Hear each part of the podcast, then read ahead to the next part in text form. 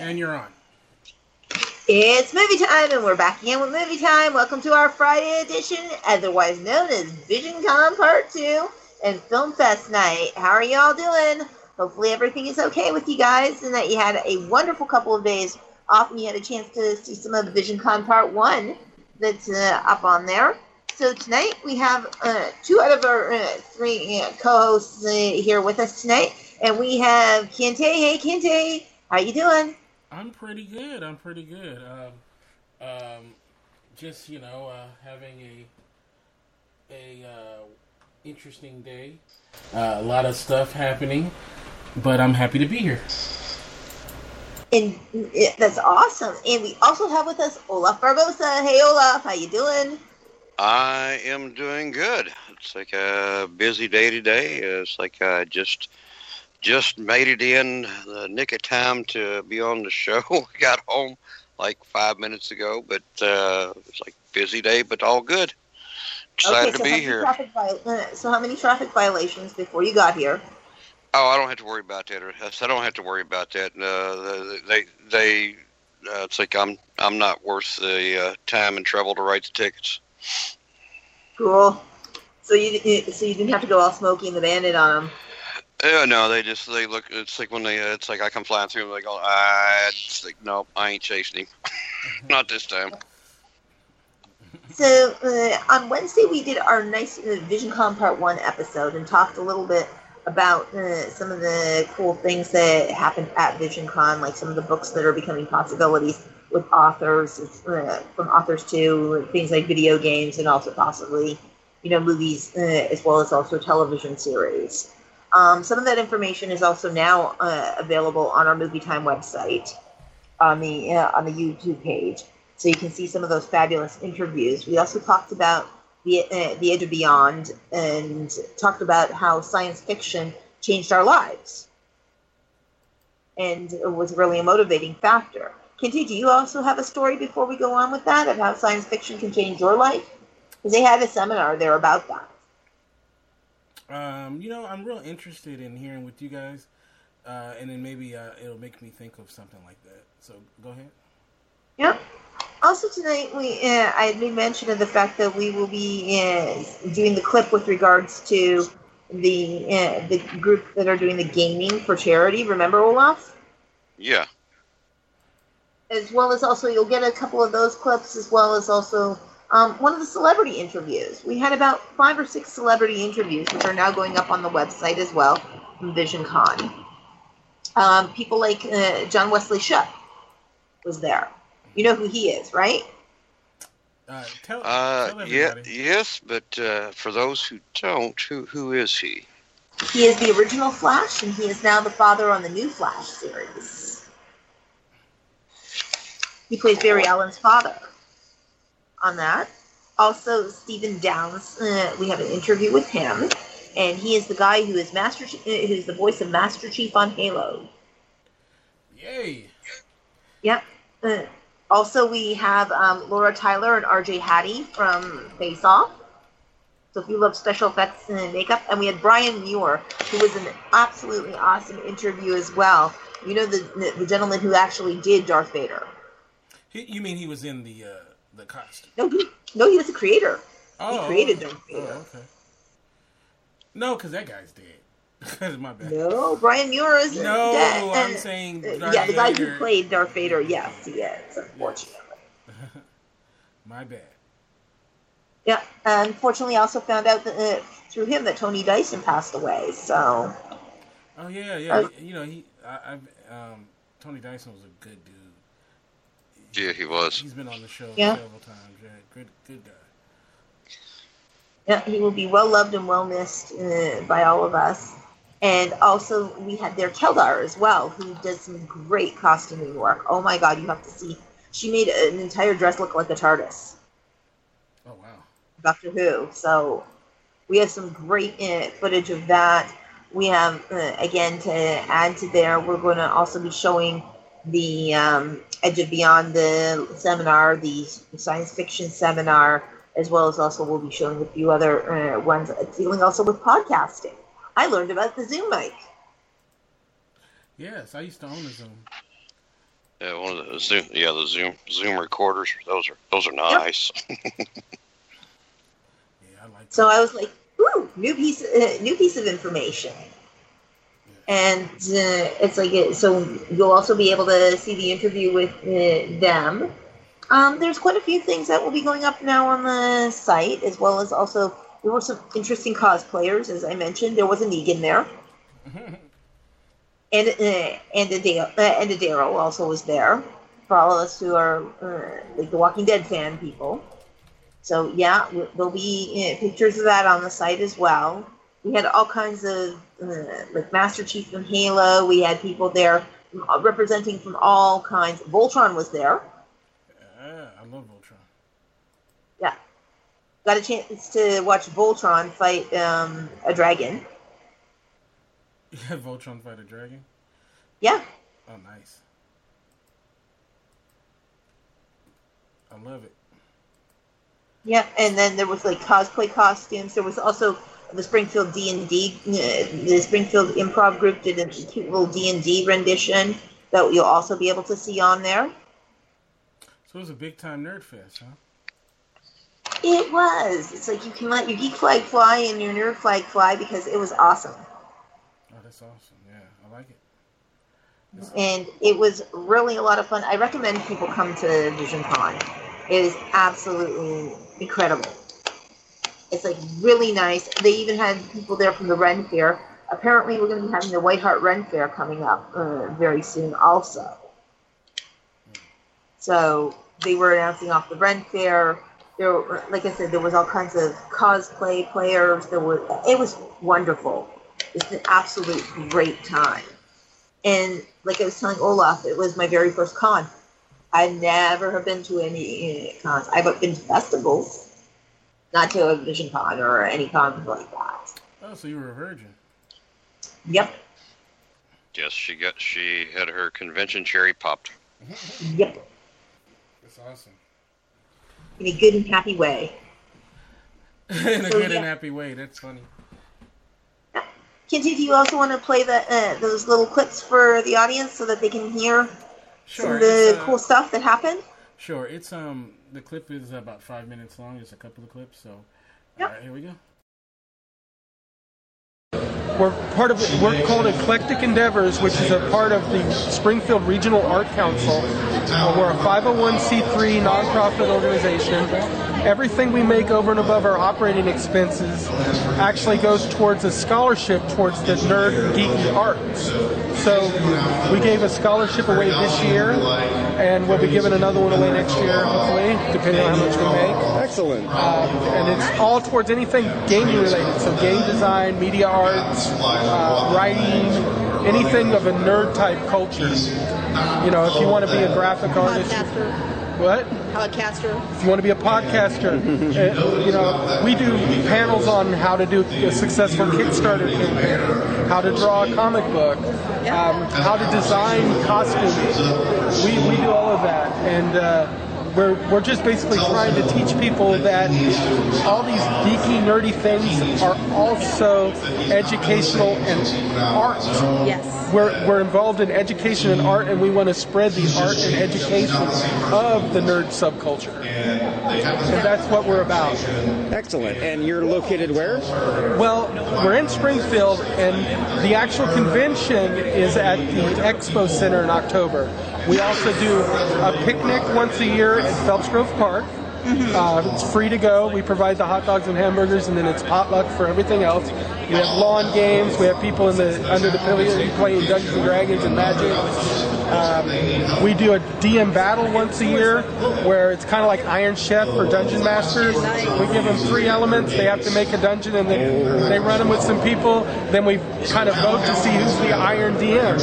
Uh, and we also do a game day at the uh, headquarters of the region, Regional Arts Center called uh, the Creamery Arts Center once a year, where it's like seven hours of board games, card games, just come in and play for free. And how would somebody contact you? You'd go to springfieldgame.com it's our website. You get one of our flyers here at the convention, and you can find our flyers also at Metagames in Springfield. Um, Cave Turkey has some of our flyers. Uh, places like that, 1984, you can get a flyer, of course. Fantastic. Yeah.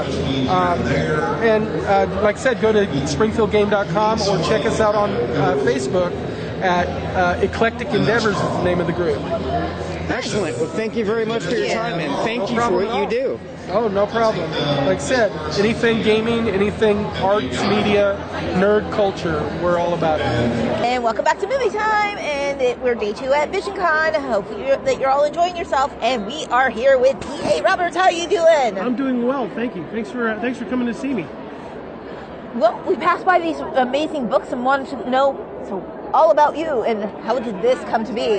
Well, the, the funny story behind how these got started is uh, I'm I'm a I'm a I'm, I'm in law enforcement.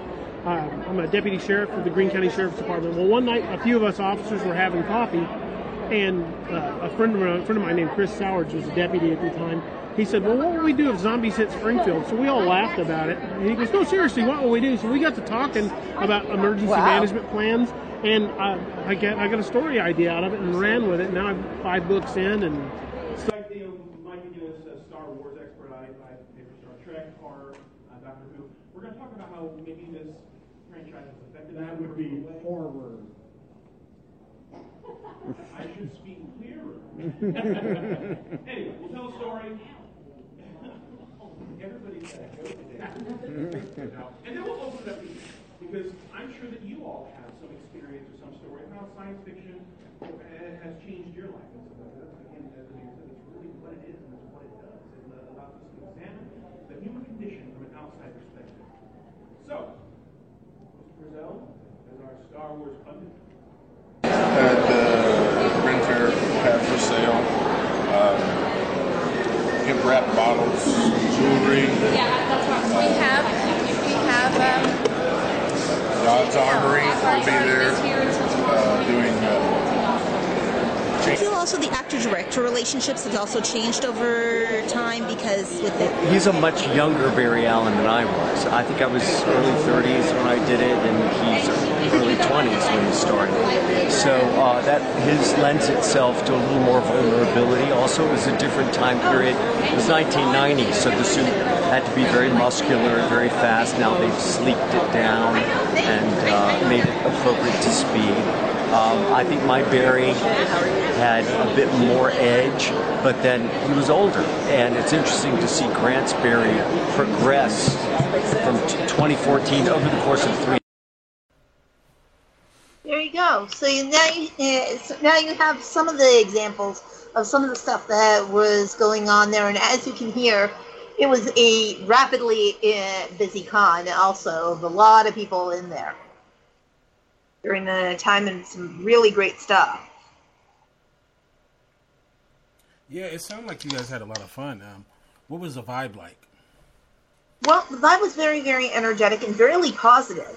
It's like a lot of people. It's like they were very accepting of each other. It's like really open uh, with each other. It's like no matter uh, what, there was support for everybody in all styles and all uh, forms of uh, different events. It's like uh, the attendance was lovely for each one of the seminars and the webinar uh, and the attendance for the events themselves. It's like it, you know people were very respectful there. There wasn't any conflict arguments, and it was in general a lot of camaraderie, even amongst all of the guests, all of the vendors. There was really, it was a very pleasant weekend. It wasn't like a competitive kind of thing because even when you're cosplaying, it's like they were still cheering for each other uh, during the cosplay competitions and everything, and during the gaming rooms and stuff like that. It's like no, there wasn't any like fist fights that were breaking out in the in the gaming rooms and stuff like that. Everybody just seemed to get along really well. They were really open to taking pictures, doing all kinds of stuff, and really talking to the people who came there to visit, to their booths and tables and everything. You know what's funny is that there is a um, in LA. Uh oh, your background noise is pretty bad, uh, Grayson. Um, Mhm. in LA, you would think there'd be all kind of these cons and stuff, but it really isn't. Uh, most of these cons seem to be in the Midwest, the South, maybe even the East Coast. Um, so, one reason is it's, I know it's very expensive to have them out here, and uh, oddly enough, most of these people the uh, kind of that live out here, so it's pretty funny. Uh, so, but I know that uh, Olaf, you get to go to a lot of conventions, and uh, what distinguishes for you a good convention, a mediocre one, and a, a downright bad one? So, what's the difference? What, what's the, the difference in your mind? Well, as far as what's considered a good convention is one that's uh, organized well. In other words, your layout, it's the the layout's good.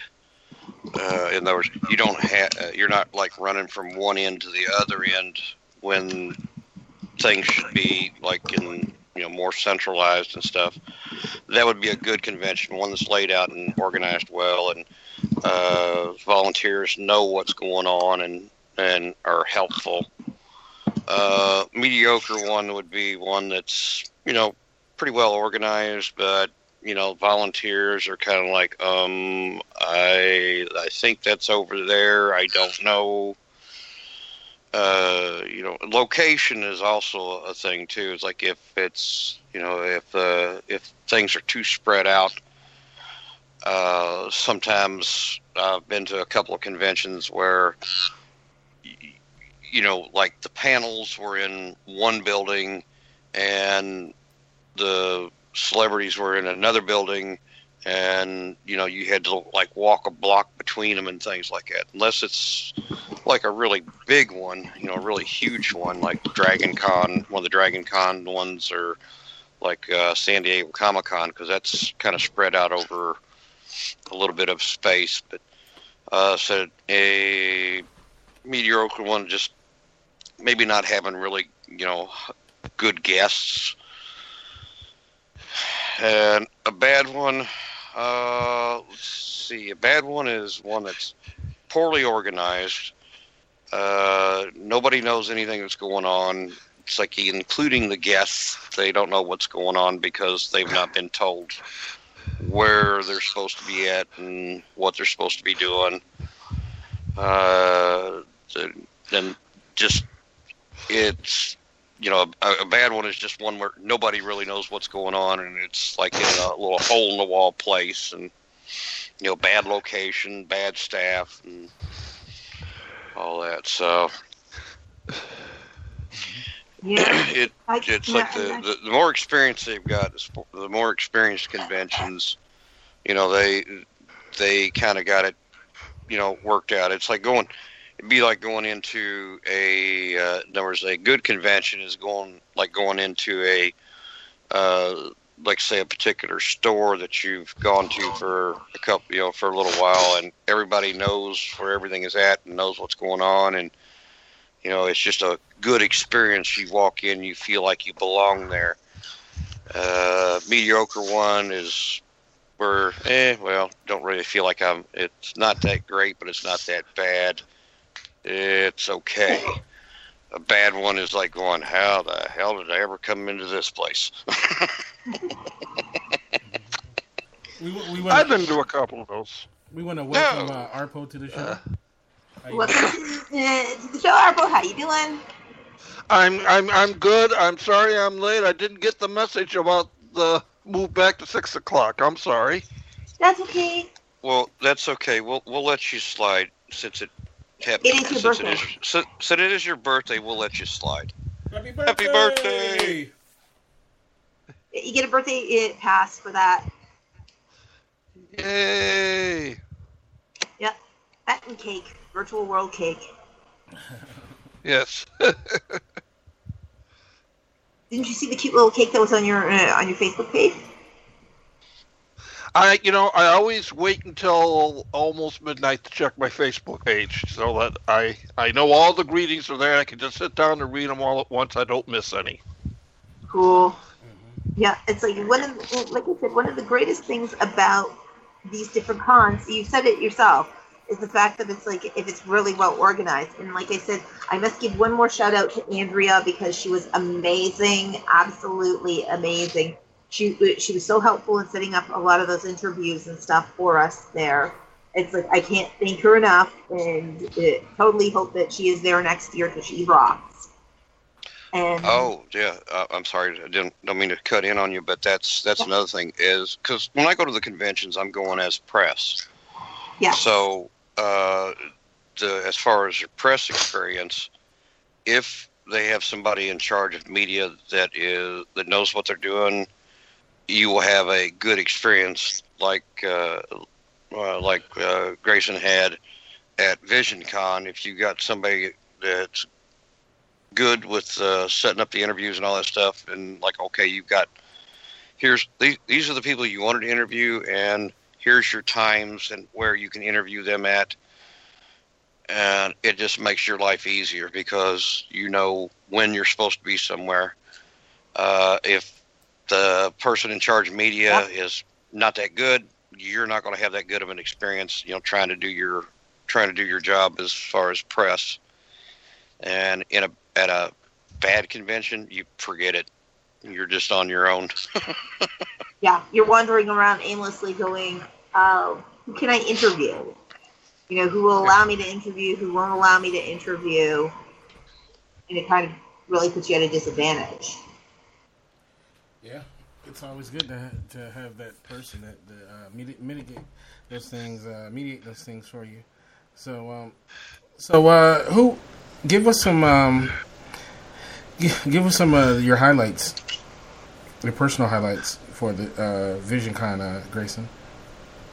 I'd probably say personal uh, highlights was having the chance to meet a lot of these great people and listen to some really great stories. And a lot of these books that they have at VisionCon, like meeting Lisa Medley, Allison Merritt, meeting um, like uh, Chris Wil- uh, Chris Wilson, I meeting like all of these uh, different authors, Samantha uh, uh, McMillan, all of them.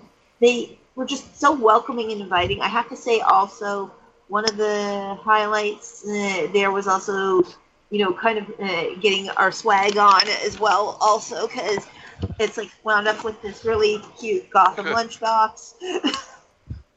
And a lot of promotion for Gotham, the series, uh, which I absolutely love, and uh, um, also the Son of Zorn Cup.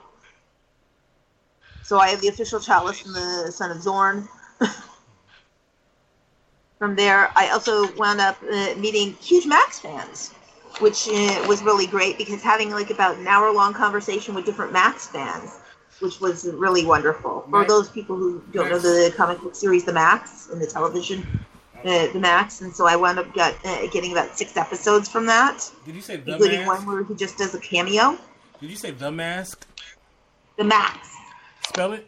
Max. M A X X. Oh, the max. Yep. Okay. Yeah, Bill Messner, uh, the gentleman Bill Messner Loeb, who we interviewed a couple weeks back, was on here, the one of the co-writers. You remember that interview, don't you, Kinte? All right, fin- continue what you're saying. Yeah. So, I mean, uh, talking with the uh, the fans of that, talking with different artists of new uh, of new comic books. Oh, and I have to say, one of my uh, ones was meeting somebody who's also dark side and light side in the Star Wars world, and knowing that there are legions of Star Wars people that we can join here. Oh wow. Yeah, he's both dark side and light side. And apparently, there is now a new Sith orga- organization. So be on the lookout for the Sith. There's a new Sith Lord organization. Yep. Okay. Well, I- oh man, I gotta be careful then when I walk to the car at night. Yep. So I mean, like, and, and you know, the guy is like balancing. I'm like, okay, so you're on the light side and on the dark side, and it's like both of them had cool toys and apparently had cookies. Oh, cookies. Oh, I'm so there. So what you're saying? No. What you, what you're saying is this this fella that you found that was on the light side and the dark side. He was kind of half and half. Uh, But it, it's, it's, it's also it's a well-known fact that the dark side has always had cookies.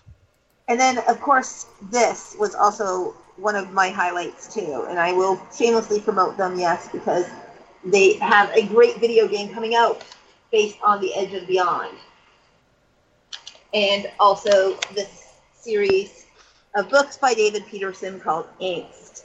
Those people who love an anti, the person who's, if you've ever felt in your life that you were the person passed over for all the great opportunities, Angst is your book. So uh, that was kind of uh, a cool thing. Learning different authors, getting, like I said, you know, getting to know people's stories. Um, Ezra uh, Menace is doing a book because for Relay for Life, just like that gentleman who you heard with the D and D uh, clubs and with the gaming that is doing it for the scholarships for kids. Ezra Menace does it for uh, Relay for Life. Every one of his uh, profits go to that. They've raised over, I believe he said seventy-seven thousand so far for Relay for Life. Oh wow! That's awesome. So, you know, uh, it's like people are doing things for just so many interests and talking to them. It's like they have such interesting stories and interesting backgrounds.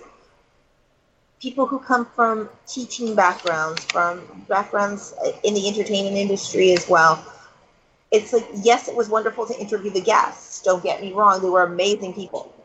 And they too have an interesting backstory on that. But it's like talking to the people on the floor who are our future rights holders and stuff. They had some really fascinating information.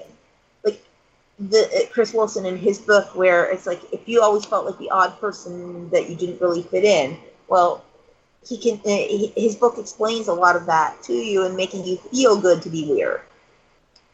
It feels good to be weird, and it does. It feels good to be weird. Yeah, to not fit in with the crowd. Well, that's why I've never really had a problem because I've always known that I was weird, and you know, I didn't bother me none. It's like it's I embrace my weirdness. Yeah, and I and I mean it was just really nice. Like the people there, the co- uh, it's like uh, the people from the Ren Fair that were there, and I mean honestly, it's like uh, you know Samantha McMillan uh, having City of the Gods and uh, the story behind that having different things from like the Devil's Pool, where it talked about the four horsemen of the apocalypse and what would happen if you had to fight the four horsemen of the apocalypse on uh, places now. Uh, you know, just different, different uh, things. It's like Charlie Thirteen, an homage to the Old West, um, and the com- uh, and the art that's there. There was this uh, artist also there named Xavier Sade. His parents are the ones who do these amazing things. And one of the drawings that are on there that you'll see on the website is called the, the, the Three Faces of Abuse. And it's just absolutely the graphic detail on this. It's like, wow. And the emotional connection that you feel to these paintings and pictures. It's like, yeah, you, you realize that they got it. And that they have like a really different story to tell. So yeah, it's like there were quite a few highlights with it. And what I also noticed is it's a different atmosphere, like I mentioned, to any film festivals. Film festivals, uh, which brings us on to our next topic of the film festival circuit.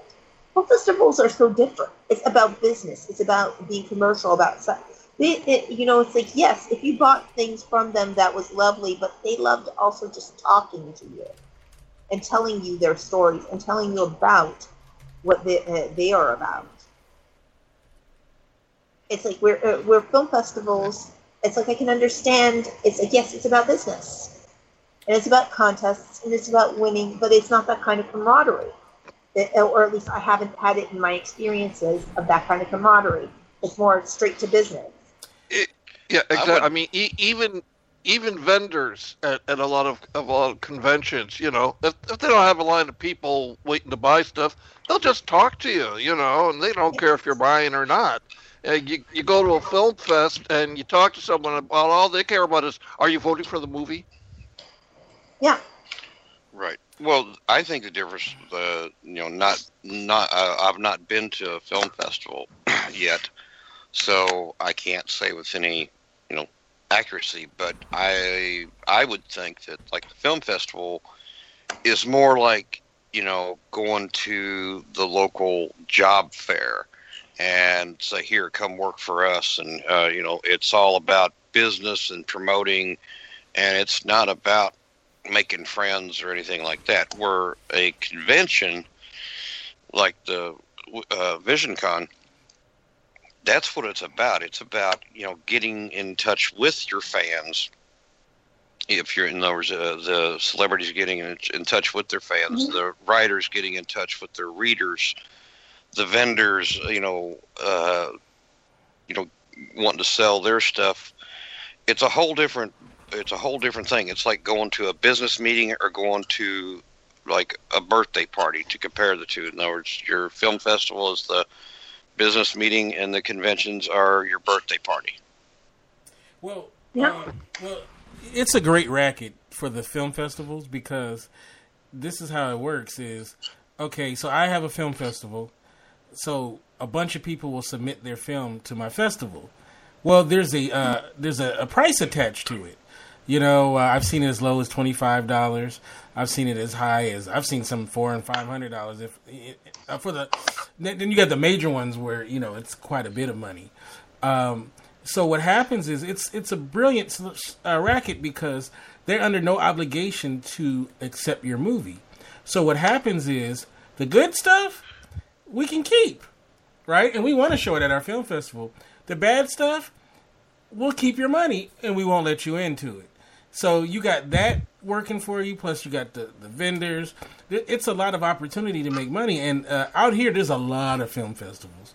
There's all kind of film festivals, and people. Are, there's so many people with content now because it's a lot easier to get content made. It's just harder to get it. It's the hard part is more the distri- distribution and whatnot. So it's like, congratulations, you made a film. Now, what the hell do I do with it, right? So yeah. most people think, well, you know, I'll get it into a, a film festival. I know people that've been traveling the same movie in film festivals for like the last six, seven years.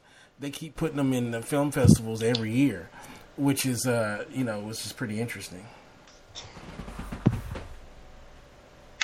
Yeah, it is uh, interesting, but yet at the same time, it's the hoping that it will go somewhere beyond the film festival circuit and or they do it because they want that as the exposure for being able to sell the product. It's it, they never talk to the actual people who are coming there to watch it and tell them motivations behind it unless they have a panel of it.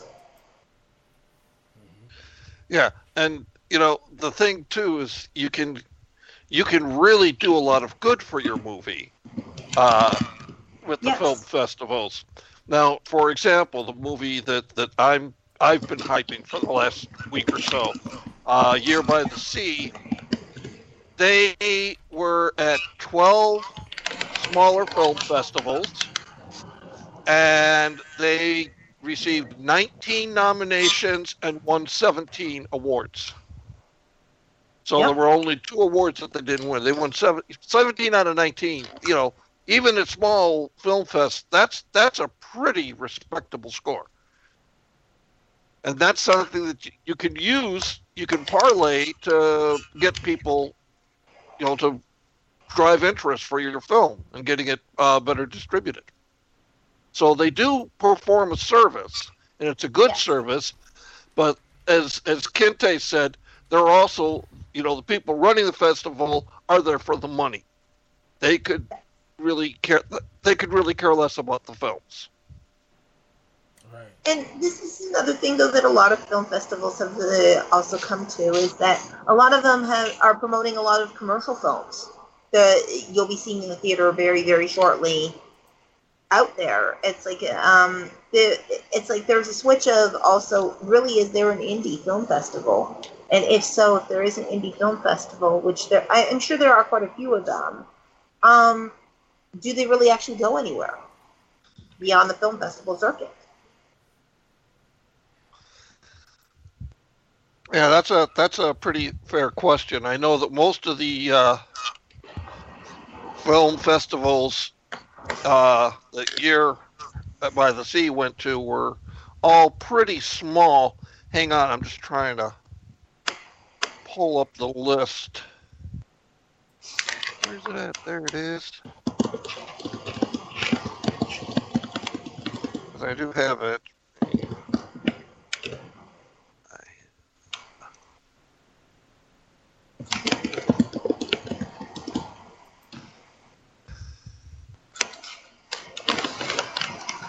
Da, da. Let's see, where did they go?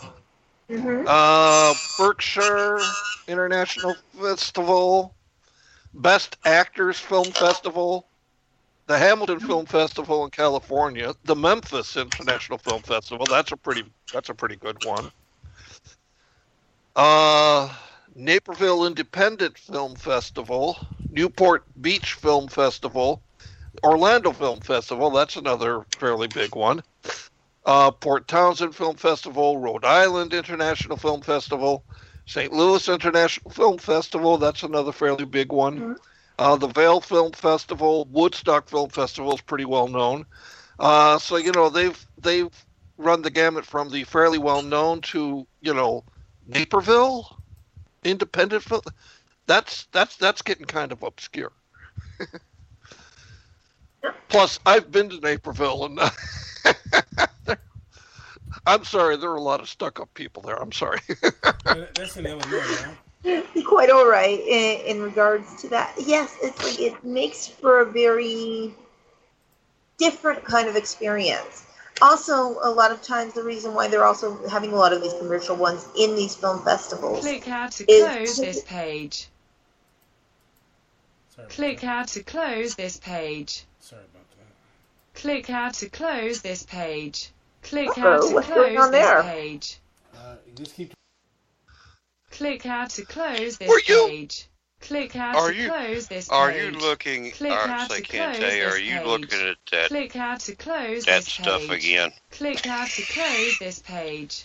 Click here to close How this many times have we told you Click here porn to during the close show? this page. Kente? My Click God. here to close this page. Click here to close this page. Click How many pages close did you have page. open? Oh my gosh. Click here to close this page. Click here to close this page.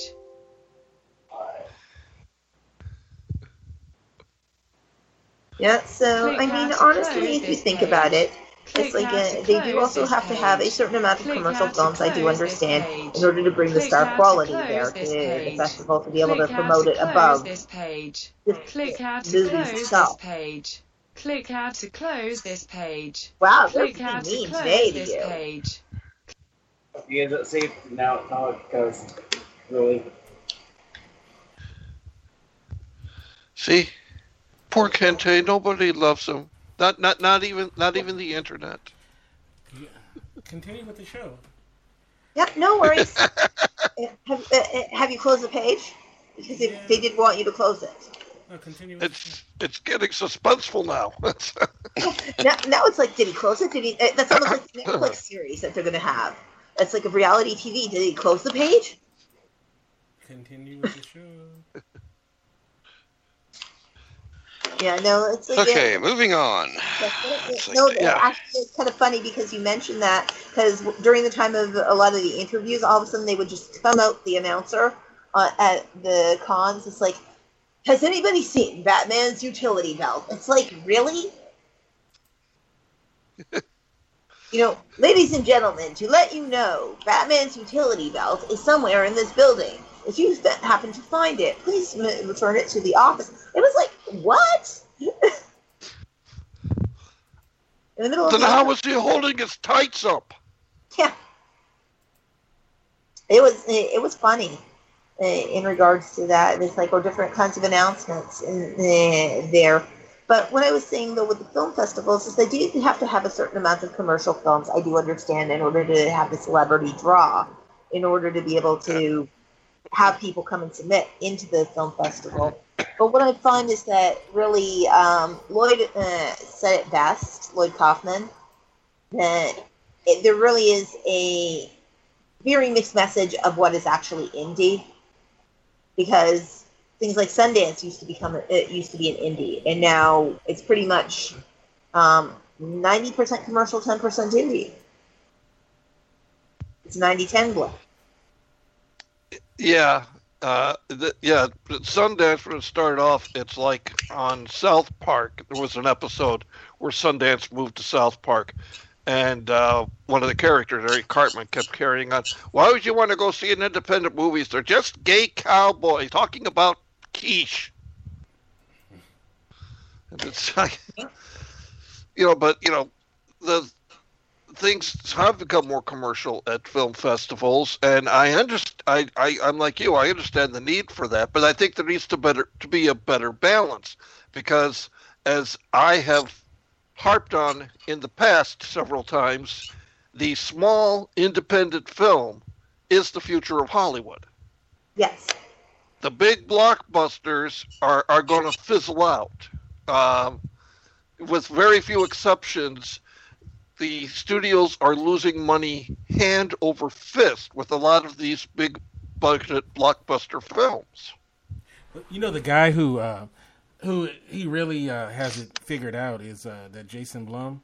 That guy uh, from Blumhouse, he makes these Mm-hmm. movies for next to nothing, and he gets such a big return. Uh, you know, the last, I mean, he puts out what probably a good ten blockbusters a year. You know, Yes. and uh, you know he doesn't make money. He, makes them for very little bit of money. You know, by you know like this movie Get Out that I'll, I'll, I'll mention uh, later was made for a four point five million dollar budget, and it grossed 30, 33 million. You know, at the box office. You know, in this first week, and uh, Split, uh, another one. Uh, Split was made for only nine million, and it, it grossed Yep. over 130 million. So, you know that guy, that guy has figured it out, and everybody wants to work with him. You know, uh, he actually, believe it or not, he actually produced uh, Whiplash from a couple of years ago. Yeah, and Whiplash was an outstanding film. Mm-hmm. Yeah, but I mean, you know, because he does like these horror films. It, then again, you could say Whiplash was kind of a horror film in a way. Yes, J.K. Simmons made me pee my pants. He was so scary. he was yeah, probably the scariest. I did not have the pleasure of seeing Whiplash. He was the scariest Oh, guy. I, I, I love J.K. Simmons, and it is the his greatest performance. They couldn't have written a better movie for him. Very cool. So yeah, it's like it it becomes a very interesting perspective in regards to that. It's like and I and I do understand, like I said, why they do have a and yeah, they do really need to start understanding the independent market and the independent circuit because uh, you know if you want to be able to start highlighting newer filmmaker and uh, and going by the way of indies, um, they really have to start understanding that they can divide out the festival by two and still have people come. One of the mistakes that that TIFF makes is, for example, with their film festival, they tell you what movies that you get to see. You don't really get to pick them. Oh, And- I see that's wrong. Yeah. And that's not really cool. You know, it's like a, you get. Uh, it's like you can submit what choices you'd like, but you don't necessarily get into those choices. Yeah. And it's always been TIFF's downfall in that sense because what if there's a movie that I really don't want to see as an as an observer? As a filmmaker, of course, you want to see as many films as you possibly humanly can. But by, by by the same token, I mean, I, in a way, I sort of understand the idea behind that because you don't want people all going to the big budget, big star movies and ignoring all the little ones. Well, then what they need to do, uh, as far as that goes, then set forward, you know, the big star ones for one night kind of thing, and then have the rest of the it be an actual film festival. Oh yeah, no, I I I, I agree with you. I'm I'm I'm I'm. I'm let me play devil's advocate here, will you? Go ahead. no, you know they're, they're trying to make sure that, the, that those smaller independent films do get an audience, and I I can understand that. But no, I agree with you Uh, if they want to do that, then just have nights where the only thing they're showing are the smaller independent films. And then make you have to choose on other nights which one of the big budget movies you're going to go see. Yes.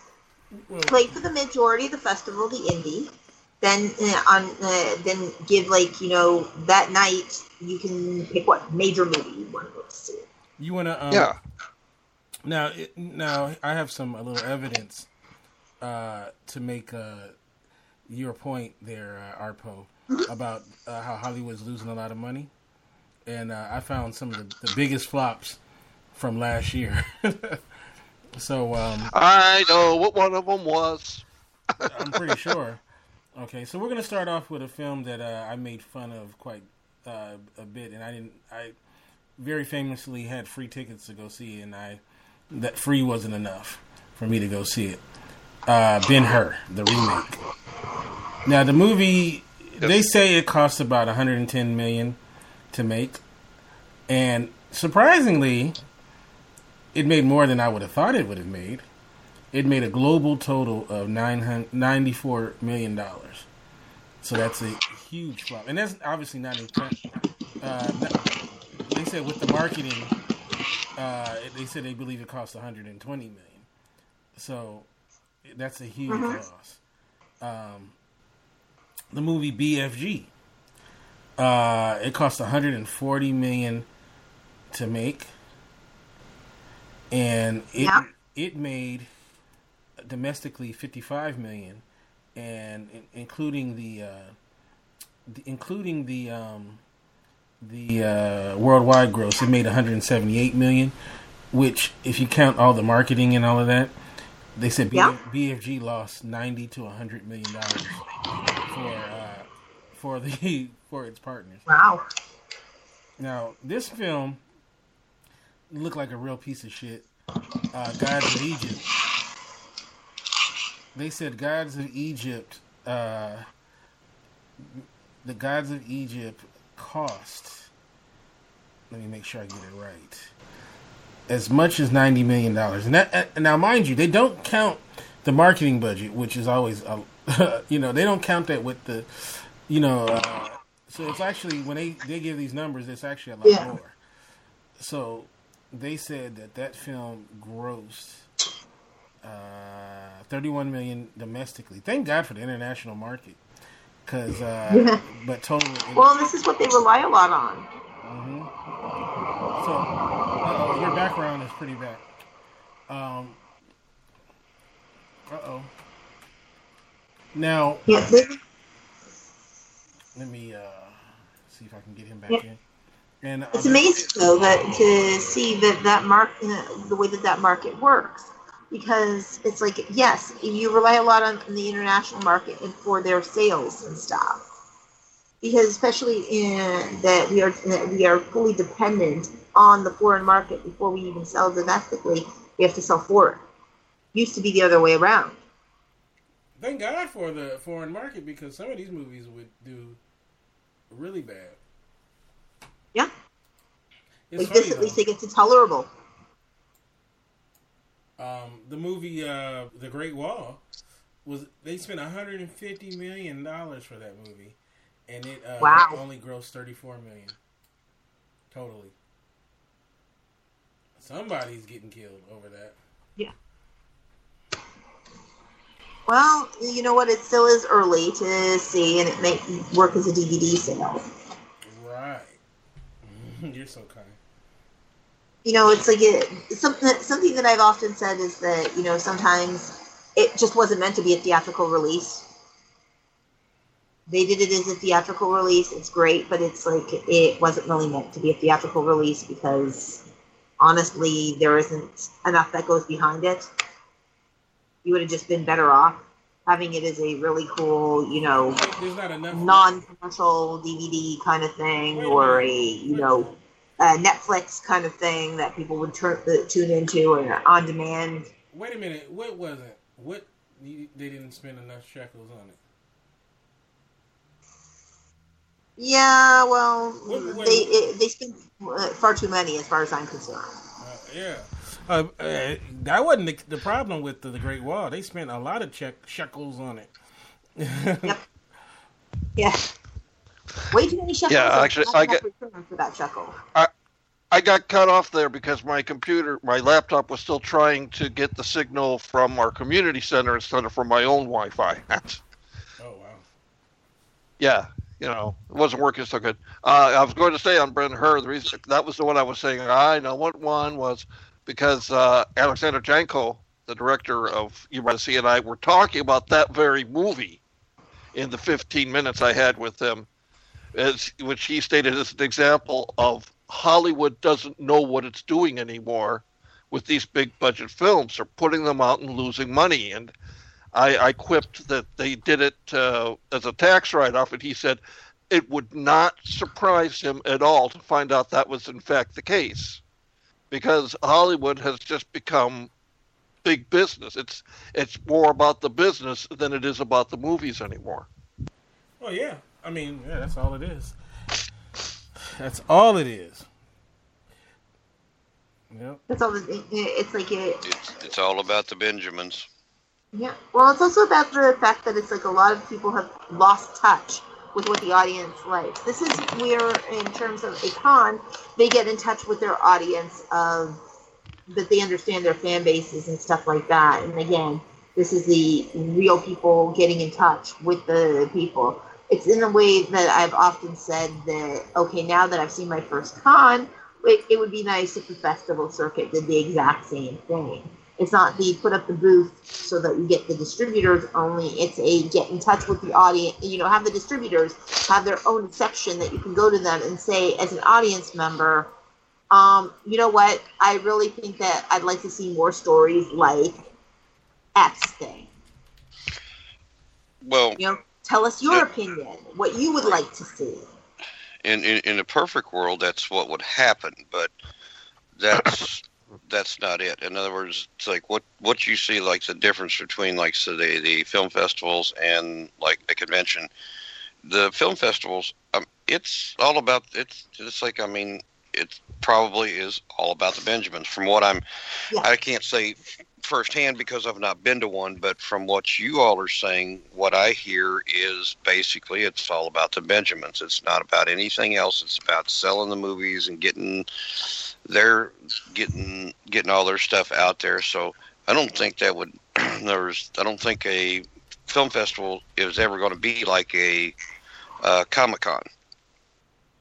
I said they'll just they'll never go that route because it's just like I'm sure you all have seen something that started out as like a like a little mom and pop thing, and it started to grow and get bigger. Uh, any kind of a business start to grow and get bigger and everything like that.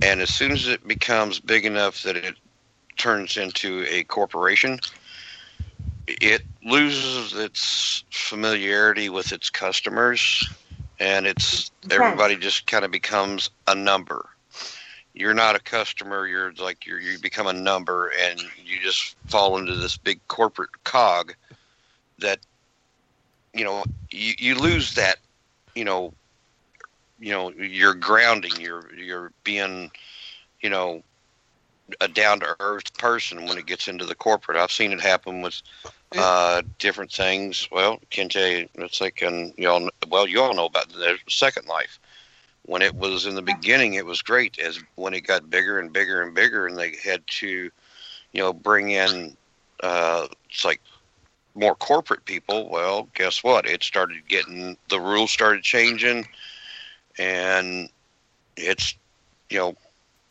it, some things were for the better, but some things were for the worse. And that's why I say you'll, you'll never see a festival, film festival, to be run like a uh, Comic Con because they're just two different animals. Yeah, I mean, like like you said, I mean, it's like what Ray Kroc did when he created McDonald's. I mean, he took a lot of mom and pop hamburger joints and franchised them under the McDonald's umbrella and just kept it, getting it bigger and bigger until it became totally impersonal.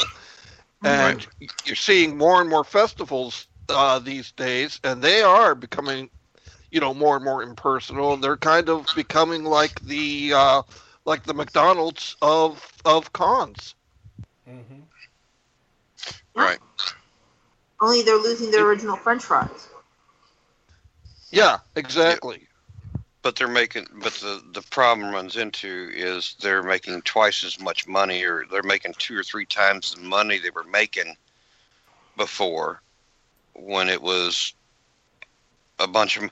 It's like in other words, film festival. It's like you know, if it was a bunch of mom and pops, you know, mom and pop filmmakers all around there, and everybody was like going, "Oh, hey, look at my movie! Oh, that's great, you did!" And there, everybody's little like your camaraderie, camaraderie of a a Comic Con. Well, like I said, when it goes corporate, you lose all that. Yeah. It's really, I mean, Sundance started out that way, and it just, you know, went ballistic. Yeah, because originally Sundance, a lot of the film festivals, they started out with the intention of showing independent films and showing uh, actual new artists, highlighting them to be able to get that. The whole idea was that the markets, things like AFM and uh, Cannes and all of that, it's like though Cannes is listed as a film festival, it's actually a market, or Berlinale, who is a market. Um, They too have also a different feel than even a film festival. You go to AFM, which is an awesome uh, place. Not only are you learning about the industry there, but it's about doing business. You know that you're going there to do business. It is about In this video, I'm going to you know, you the how to find AFI is attached to it, but it's one of those things of yeah, if you can make it to the AFI events, awesome. But it, you know, you're really there to learn about the American film market and about the film market and meet foreign distributors and meet and understand the behind the scenes of the film industry. That's your purpose for being there and to deal with your projects towards getting contacts towards buy and sell and making deals. That's the Right, idea of the, the film market. So That's the you're idea not of there Cannes to Film Festival. you're not there to make friends or see how many people you can, uh, you know, interest in your product. You're there to see how much you can sell and how much you can make. Yeah, and how much you learn from what's the newest, latest, greatest tech things, what's the newest, latest, greatest industry uh, experiences. Like, uh, you know, what's new in distribution, what's new in finance, what is new, uh, like, what's the newest, latest, greatest thing dealing with the behind the scenes in the film industry, understanding a lot of that. And that's what you go there for the American film market to. That's what you go to Berlinale to do. That's what you go to Asia. Uh, Asia has a film market as well. I and forgive me, uh, people, uh, it, it's like I don't remember its name. Uh, Busan, I believe it is, but I could be wrong on that. But it's the film festival. Uh, they call it a film festival, but it's really not a film festival. It's a market. And then you have the markets like TIFF and all of these other ones, Sundance and uh, St. Louis and all of that. And they were meant for the purpose of showing initially the independent films. But what they've turned into is they've turned into the look at me, look at my commercial project. Uh, maybe there's some independent films that that get to be shown there. Not really so many because we want the celebrities to come here so that we drive the festival up in markets. And the whole idea of the festival was to be able to show these new works so that they do get an audience and they do get out there so that somebody can buy them. But Right, which it was also meant to be there for audiences to see new work. which which gets us into the whole debate of of the difference between the artistic independent film where everybody is involved with the project because they really believe in it. They're taking cut you know cuts in salaries. Some people are not taking salaries at all. I know for a fact that laura goodenow uh, the produ- lead producer of year by the sea has not taken one penny yet uh, which is really something. And I, I believe she mentioned that Alexander Janko has not taken any money for it yet either. So you know, though, those are the people. You know, they're doing it because they believe in the product, they believe in what they're doing, as opposed to the market independent film, which is putting itself out there because it wants to make millions and millions of dollars. Now, I understand the point of any movie is to make a profit. That's that's just a given. But there is a difference between the people who really believe in what they're doing and the people who are only doing it for the money. And it's the people who believe in what they're doing, I think, that invariably turn out the superior product. Mm-hmm. Right. Yes, and I'll agree. I would agree. Though, say if you're doing it because of passion and not for you know money, it's going to be a better project. If it's just about the money, you're just all you're doing is let's get it done and get it out there and let's get it into the theaters so I can start making money. Well, everybody has that that dream and goal to want to do that, but it's like there's also um, what they uh, what they talk about is they talk about commercial independent and they talk about art house independent, or I should say mainstream versus art house. It's like what this is, what Year by the Sea, for example, is. I would call I would classify that as a uh, you know mainstream independent because it's a relatable story in regards to it. Um, you know, it's like it was built, even though it's a labor of love, it's built as a mainstream independent of something that appeals to a mass audience and a very passionate audience. And I really hope that it, we're going to be speaking with her possibly on Wednesday, right? Yeah, I'm waiting to hear back. I'm waiting to hear back from Laura, but uh, that was yes. where we left it. Yes. Yes. So, um, I mean, in regards to that, uh, which you'll get to hear a little bit more about that particular film or things like, for example, uh, The Edge of Beyond. They've been working on this project. It was originally a book for 20 years. Now it's uh, going into a video game with the hopes of becoming a, a project, whatever is the next uh, iteration after that, which is either film or television series, whatever that they wish to choose. These are uh, these are labors of love that people have not taken pennies on, and is great. Then there is the films that are the art house films and they too have their own circuit of area there that I truly believe that it's like, okay, if you're doing it because you just have a word that you want to go out there and you want to do it or you want like this, something that's very art house independent, you're going to find a small niche market for it anyway. Um, unfortunately, it's like there isn't a large commercial market for indie art, uh, art house films there is an, a market. I'm not telling you that there isn't. Please don't write me in and say, "Oh yeah, there's a giant, uh, giant, uh, giant." There really isn't. It's a niche market.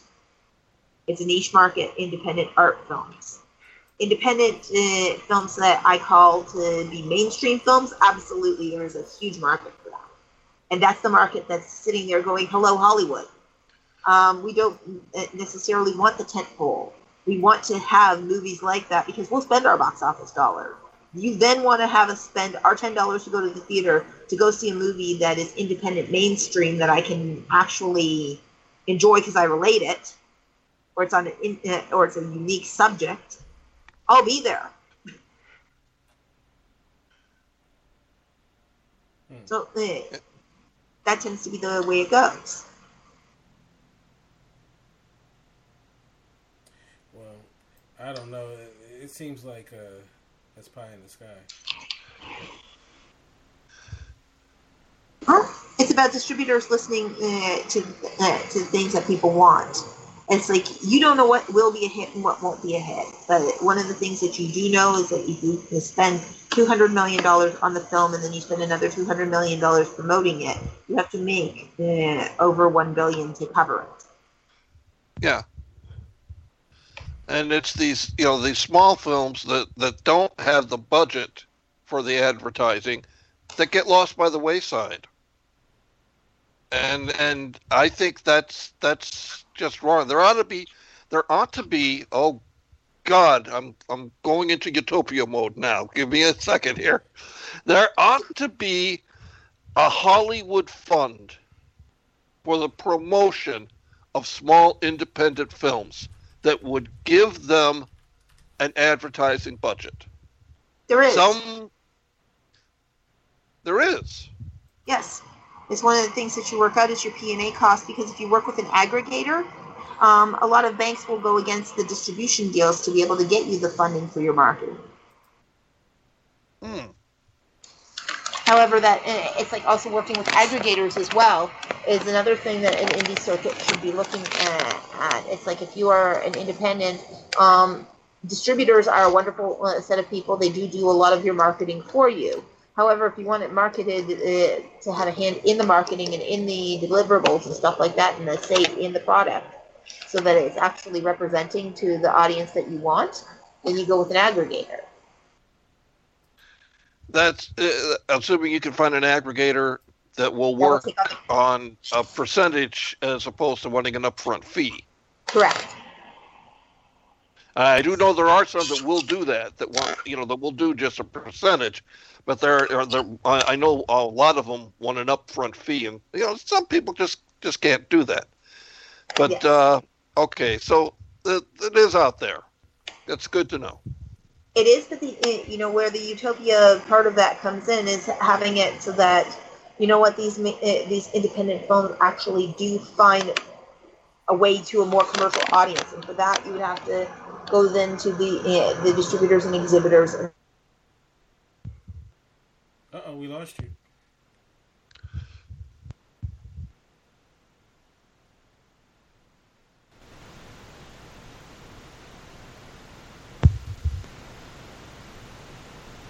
Hello.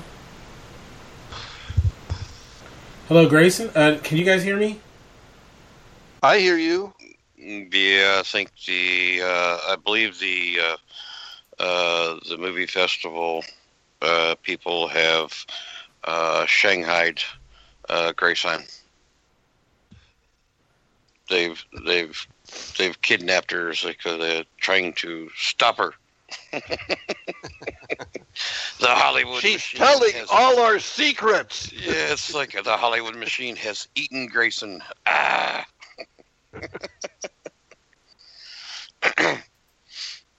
Get her so, back. It's like, well, while she's gone, it's like, uh, Arpo, uh, it's like, let's, uh, I'd be interested to hear your take on this. Kind of like a, uh, earlier, uh, Kente asked me what my thoughts on like a good a moderate, it's like a mediocre and a bad convention. What would uh, it's like? What would you? How would you place? In other words, what you think is a good convention, a mediocre one, and a bad convention? Uh, a good convention is one that keeps to its schedule. You know that the organizers have worked out all the logistics so that everything happens the way it's supposed to your your your medium is the one where things are a little bit lax, but you know everybody's having a good time, so you know you're not really bugged that not much by it. Then there are the bad conventions where everything is just going wrong and nobody's having a good time and the camaraderie is lost. And that's that is a horrible experience Hmm. Okay. Right. And I've been to a couple of those, and uh, oh, oh, oh, nightmares. Yeah, it's like yeah, it's like the the yeah. I've it's like I've I've been to uh, one or two of the not it's like of the bad ones, and uh, you know, well, the other thing too is like the uh, another it's to put into the uh, the the bad category uh, is uh, one that promotes says okay this one this this person per, and this person and this person are going to be there. And then you get to the convention and like on oh well they couldn't mm-hmm. milk they couldn't make it because of filming or whatever yes. you know. Yeah they, right they, but you they, don't get your money back. Right. Right and you know they, they they're going to have all these guests, and then you get there and for whatever reason, you know, half of them are not there. They got the booth yeah. space for them, but the booth is empty. Like, nope, they couldn't make it. Nope, they couldn't make it. Nope, they couldn't make it. Yeah, all these people are filming at the same time. Uh uh-uh. uh right, it sounds like yeah. yes. Yeah, tell me the truth. No, we couldn't pay them. No, we couldn't pay them. No, we couldn't pay them. Oh, I'm sorry, Lawful. My strike your raw nerve there. I'm sorry.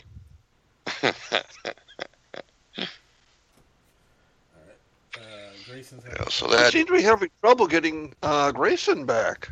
I like I said the Hollywood Hollywood Hollywood machine Hollywood is eating machine her. is coming to get her. So you know what? This is a good time for me to do the weekend box office. All right, I'm gonna start out with number ten. Number ten uh, is still in the top ten is the movie Lion. Uh, number nine is Split. We were talking about it a little bit earlier. Number eight was La La Land. number seven is Hidden Figures. Number six is uh, Fist Fight. Number five is Fifty Shades Darker. Uh, you know what's funny is I it isn't hasn't made as much money as I thought it would have. Um, number four, The Great Wall. I think people are getting tired of it. Already, huh? Uh, in the second one, huh? Uh, number four is The Great Wall. Number three is uh, John Wick. Actually, it, it moved up. Uh, uh, number two is Lego Batman, uh, which is a, a, runaway hit, and number one is the movie Get Out. And now I'm a while we're waiting on Grayson, I'll talk about uh, Get Out a little bit. Uh, Oh, it's like oh, get out! You're kidding me. Get out is the number one. Oh, get out of here. Oh, wait, wait.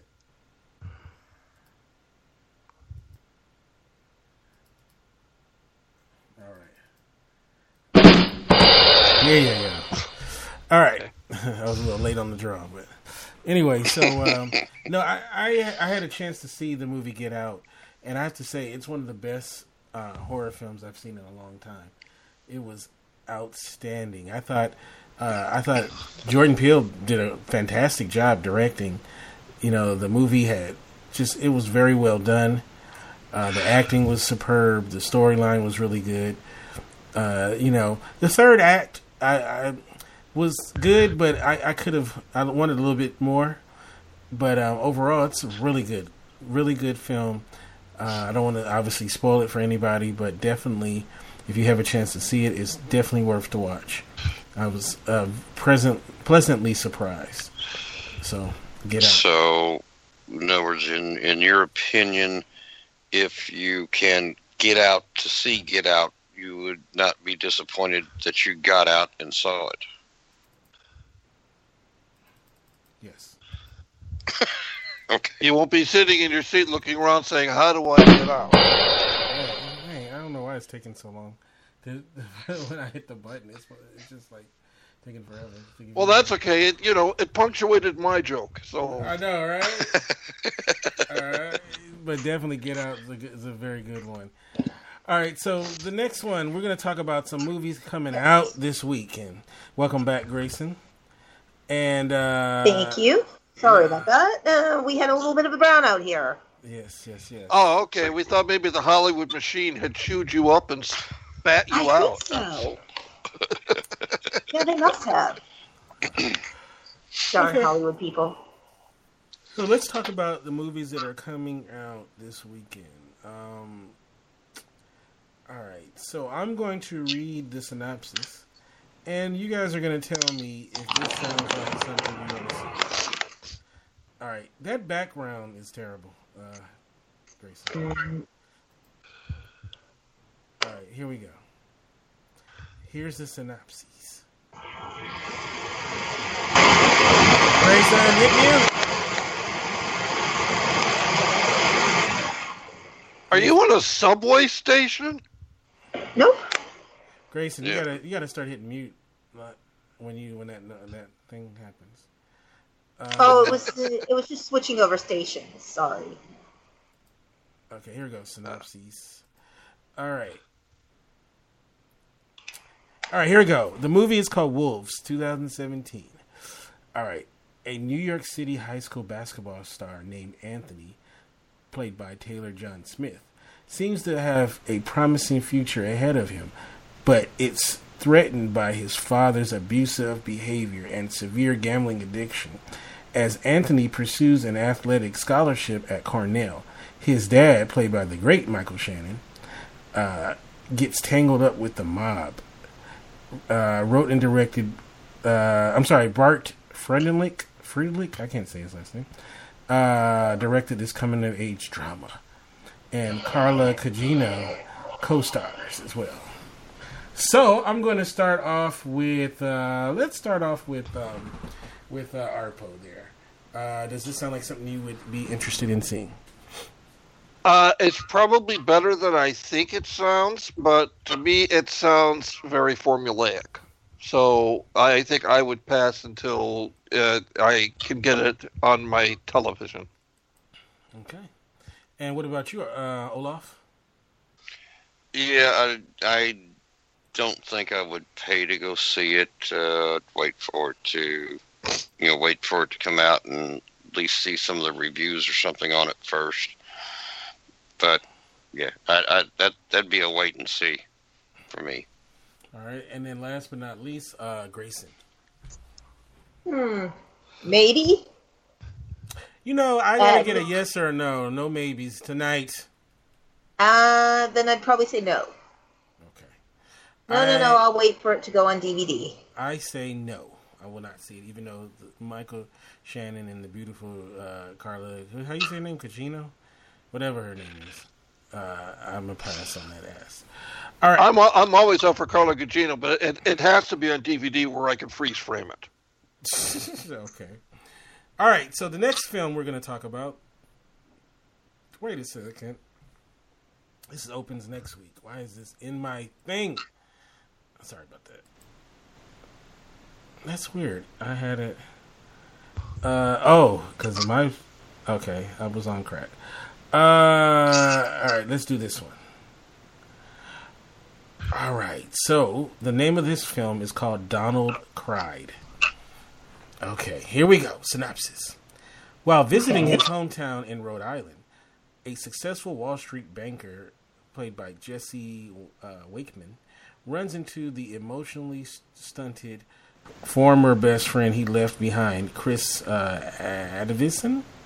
I don't know, who is eager to reconnect and reminisce about old times. Uh, Adamson also wrote and directed this film. All right. Okay. So we're gonna start off with you, Grayson. Donald cried. Does this sound like some stuff you want to see? Not even remotely close. Okay. What about you, Olaf? Do you want to see Donald crying? Oh, um, oh my gosh, uh, no. The movie sounds like it'll make me want to cry. All right. Oh, your background. Mute. Mute. Like you gotta mute when I when I say mute. Please mute right away. Yes. like mute. Yeah. Uh. Uh. Arpo. I can't stand to see a grown man cry. so no. I don't think I would watch this movie at gunpoint. So the answer is no, no, no, no. All right, so we have two more films left. Uh, I think I'm sorry, uh, three films left. Okay, I actually this next film I actually was offered free passes to, and I'll tell you what I did with those passes uh, once we get to uh, everyone's review. I mean, uh, everyone's uh, thing. All right, the name of the movie is called The Shack. Here's the synopsis. After a loving father, Sam Worthington, endures a family tragedy that rocks him to his core, he receives a mysterious invitation to the shack, a decrepit shelter where an unimaginable horror took, once took place. But much to his surprise, his visit prompts a divine intervention from a series of strangers. Play, uh, the strangers are Octavia Spencer, Graham Greene, uh, Avram uh, Aviv Alush, and Samir Masterbura. It looks like, uh, anyway. Uh, and the group soon led him on a theological inquiry in the hope of getting him unstuck from his grief by reminding him of all uh, encompassing love of God, based on the best selling allegorical novel by William Paul Young. All right. So let's start off with you, Olaf. Do you want to go to the shack? Oh, you know, I don't think so. no shack for you, huh? All right. Uh, no shack for me. Well, what about you, uh, Arpo? Do you want to go to the shack? Uh, as a matter of fact, I saw the preview for this film when I went to see Year by the Sea, and I said, wow, this actually looks like it might be all right. So, yes, it is actually one of the films I am planning to see this weekend. Go ahead. Okay. All right. All right. And what about you, Grayson? Uh, do you want to go to the shack? Mm, I'm going to say no. It does not. It doesn't sound like it appeals to me in terms of the subject. Okay. Well, I was offered tickets to it, and I politely said nope. I didn't go see it, so that means no. I don't want to see. You didn't want to see Octavia Spencer playing God? No. What's wrong with you, boy? My man, person, evil one. That's it. Evil one. That was the word I was looking for. I have no. I, I have no idea. Why. Doesn't want to see Octavia Spencer playing God, and understand. Graham Greene, by the way. They're both they're both God. Yeah, I, I'm good on that. All right, so here we go. Uh, two more films left. Uh, this one is called Before I Fall. All right, synopsis. A popular, selfish high schooler, Zoe Deutsch, Deutsch, I think I you saying that? Deutsch, whatever. Deutsch. Deutsch. Thank you, Deutsch. Of course. Uh, keeps uh, reveling, uh, reliving. I'm sorry, reliving the same day over and over again, which ends with her and her friends getting into a fatal car accident. Hmm. In time, she must learn how to prevent the accident while becoming a better, kinder person to those around her. Halston Sage, Logan Miller, Kian Lawley, uh, Elaine uh, Kampouris, and Jennifer, the sexy Jennifer Beals, co-star, directed by Ryan Russo Young. This drama was based on a uh, young adult novel by of the same name by Lauren Oliver. Uh, can I start off by saying this sounds very, very familiar with this plot? Yeah. I, I was going to say, didn't this happen to uh, to Bill Murray once? Bill Murray.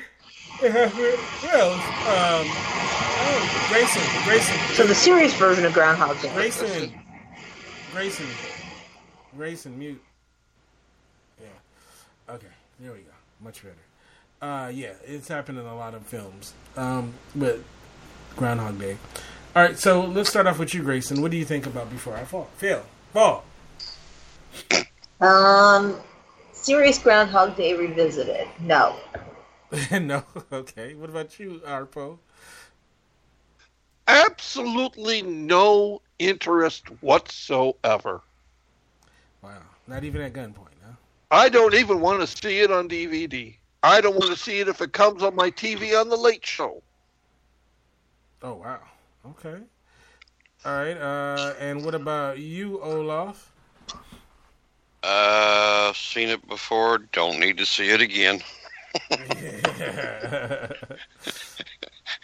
Not that movie, but it's like I maybe haven't seen this one. But you know, no, I don't. No desire.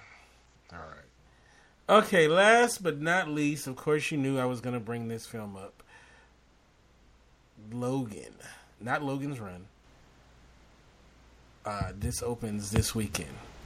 All right, let's do it. It opened today on my birthday. It's my birthday film. Yeah, I might, I might watch it this weekend. We'll see.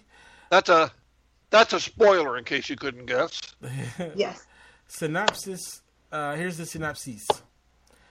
In a hideout near the U.S. Mexico border, an aging Logan, that's uh, Hugh Jackman, uh, cares for an alien Professor X. Uh, that's Patrick Stewart. However, uh, their shelter uh, sheltered existence comes to a sudden end when a young mutant girl, played by Dafne Keen, arrives and needs their uh, help to stay safe uh, James Mangold or Mangold, sorry, directed this film, the third Wolverine-based uh, spinoff of the X-Men uh, franchise. And if you didn't know, X uh, Logan is in fact uh, X-Men. I mean, um, Wolverine himself. I'm sorry, I have a brain fart. All right, so let's start off with you, Arpo. Will you be watching this film? Oh, I kind of thought I telegraphed that a bit. Yes, I will be watching it. Let's hope. Uh, let's hope that it hasn't been mangled by the director. Ha ha ha. but um, I wanted to get the pun in before Olaf did. He always gets the pun in first. So- no, I, I I have been looking forward to this. I've seen the preview. My only surprise is that I it's not been released in 3D, at least not around here. Oh wow. Okay. All right. What about uh, you, Olaf? Uh, yeah, I I've seen the previews and stuff on it, and I, you know, I I I, I would actually pay to go see that. Yes, I, I I won't wait until it comes onto you know TV. yeah, It's like I would actually go to the theater and watch that one. I think it looks interesting, and uh, just really curious to see what it's about. Okay. And what about you, uh, Grayson?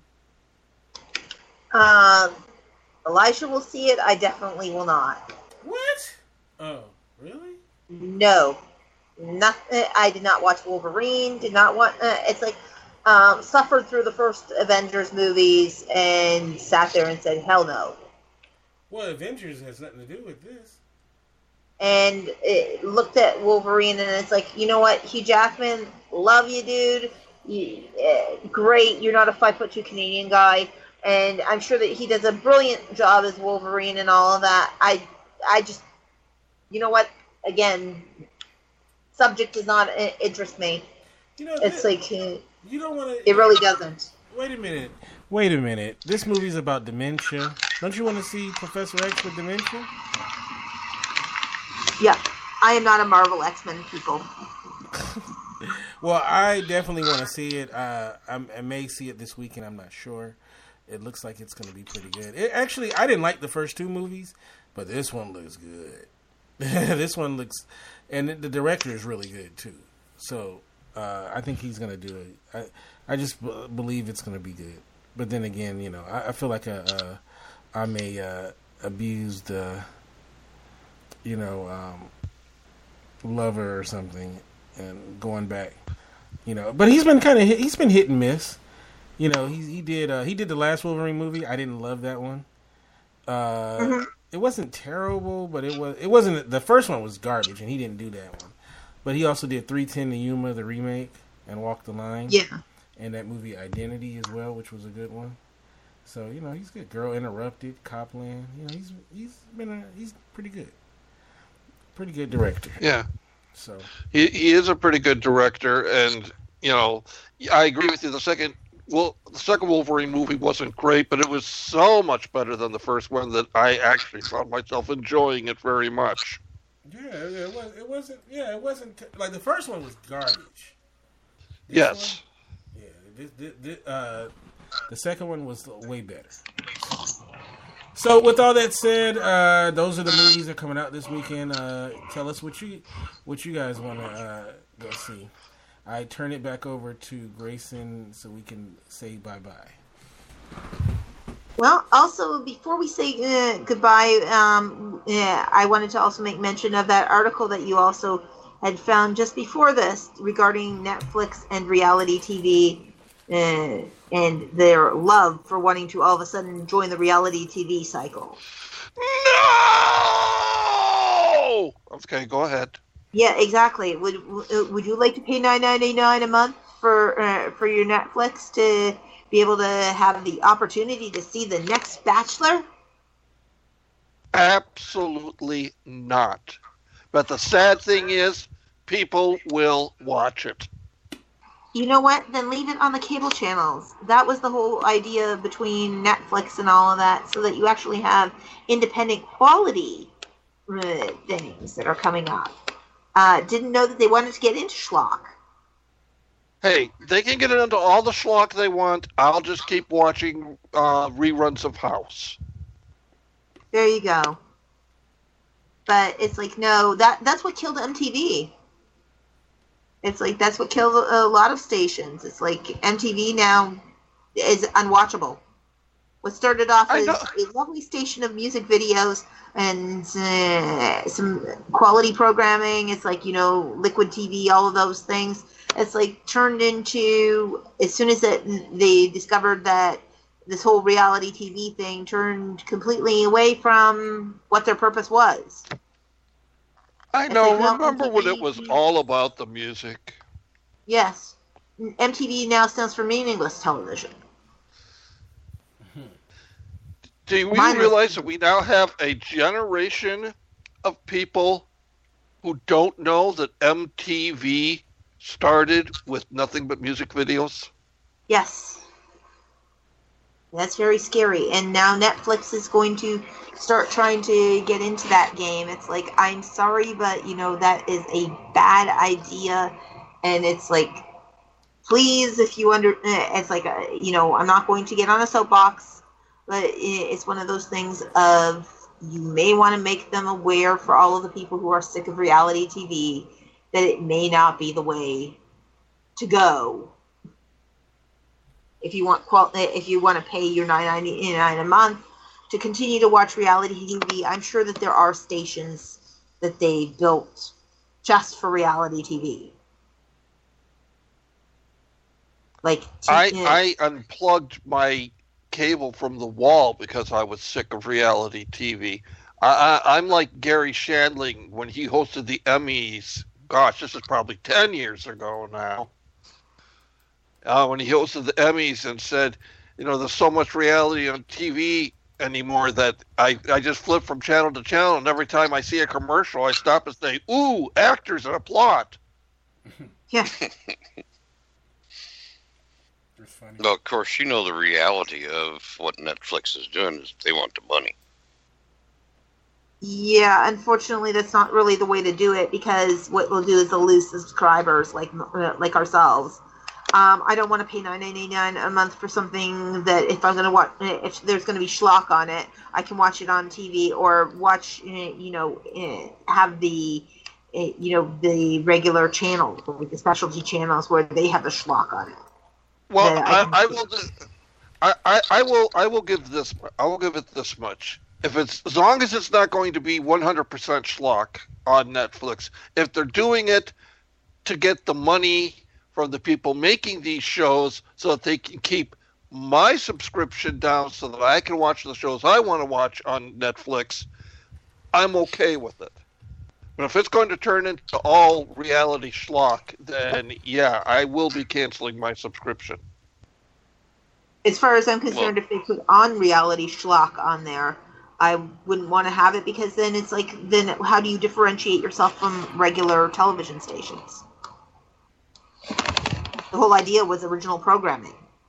Original programming doesn't need, it mean reality TV. It means have original programming. Probably Build your own what they're- syntax.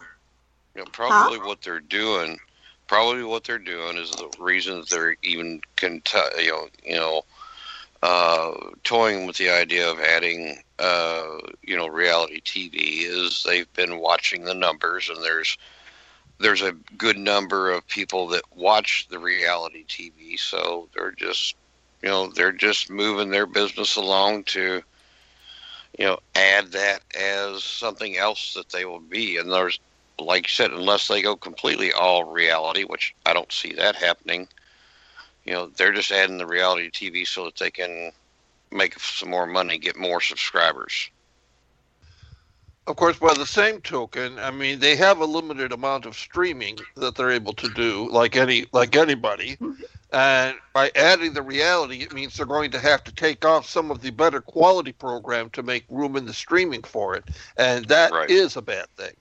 Yes. right So yes, that be that being said, it's like a shout out of hoping that Netflix understands and takes the notes from people in the industry that um, really we have enough reality TV stations. Uh, we don't really need another. It's like yeah, it may look good in pictures, but as most fads do, it's like um, the reality is that people want quality programming, hence why they have the 9.99 subscription and as many people as they do. You start adding to it uh, something that they can already see on TV. It doesn't become special anymore. Yeah, exactly. I mean, you go to uh, you go to Netflix. Like I said, I pulled the plug on the cable because there's too much reality TV as there is. Yeah. Yep. You know, it's Plus, like I'm trying there's- to. Yes. I'm trying to do a whole. I'm trying to do a whole disconnect from TV watching. It was taking up too much of my life. Well, it's like what So- the 29th season or something like that of Dancing with the Stars. Does anybody know who's on it? As as I said uh, about about 20 seasons ago, uh, that show became Dancing with the Vaguely Familiar. Yes. Also, our def- that will be part of uh, one of the things I would love to have our conversations on. What exactly is considered to be star power now in, in this day and age? Because we have a real loose, broad definition of what star is. Me. There you go. We're stars. Star star power for me. We drive the donuts. That's right. Yes. That's right. Okay, so uh, let's. Uh, yes, you can have us in. Uh, you can uh, catch uh, all of us from where? Arpo, uh, take it away. Where can they find you social media wise? They can find me on Facebook. They can find me on the Movies Underground forums or the TMU forums as they're called. They can find me on Skype, Rich Posh Productions. But if you want me to be your, if you want me to put you on there, make sure you mention that you've heard me on movie night because otherwise I get too many offers from Armenian girls who are looking for husbands. I don't know why. Excellent. And Olaf, how about you? Well, you can stalk me on both Facebook and Twitter at Olaf Barbosa, but just don't stalk too close because I do get nervous and I do have an itchy trigger finger. And Kinte, how do they get a hold of you? Uh, you can find me at uh, Kente F on Twitter, and also you can go to our website indieradio.org. Now, I do have a, an announcement about indieradio.org. Now, when you go to the website indieradio.org, it is now a 24-hour uh, radio station. So there's music playing uh, and a bunch of other things. So, uh, and we're going to be building up more content for the for for the uh, station. But um, I put out a right now a um, a um, schedule. Uh, I'm about to post it in in a in a few of what you can you know at what times what you can expect to see on there, and uh, it's going to be changing obviously as we go along. But um, definitely check it out. A lot of good music, good content, and uh, we are looking for original content as always. So um, you know. Um, uh, if you have some original music or you know or podcasts that you may be interested in in uh, having on the uh, network, please let us know. Uh, you can you can uh, write at indie. I'm sorry, you can. I keep putting an ad on there. Uh, it's indie showcase booking at gmail.com. That's I N D Y showcase booking at gmail.com. We'll have it in the show notes. Uh, you know, and uh, we'll talk and put your maybe we'll have your content up. Yeah, you can get, mm, and you can get me on, goodness uh, knows, you can get me on Facebook, Visipedia, Netflix, uh, on um, LinkedIn. Gosh, uh, so many places on, on the net. And like I say, if you can't find me, you're not stalking me hard enough.